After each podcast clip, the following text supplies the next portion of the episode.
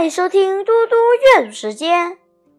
今天我要阅读的是《论语·谢问篇》第十四。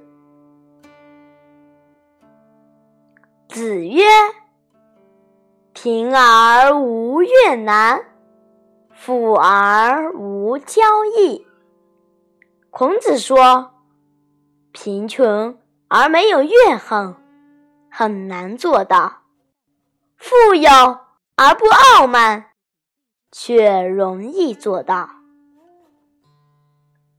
子曰：“孟公绰为赵，未老则忧，不可以为滕、宣大夫。”孔子说：“孟公绰，如果让他担任晋国、赵氏、魏氏的家臣。”那是有余的，但是却不可以让他担任滕国、薛国的大夫。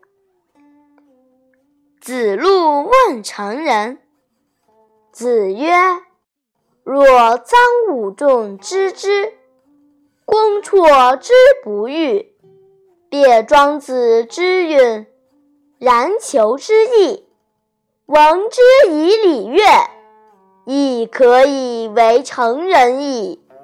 曰：今之成人者，何必然？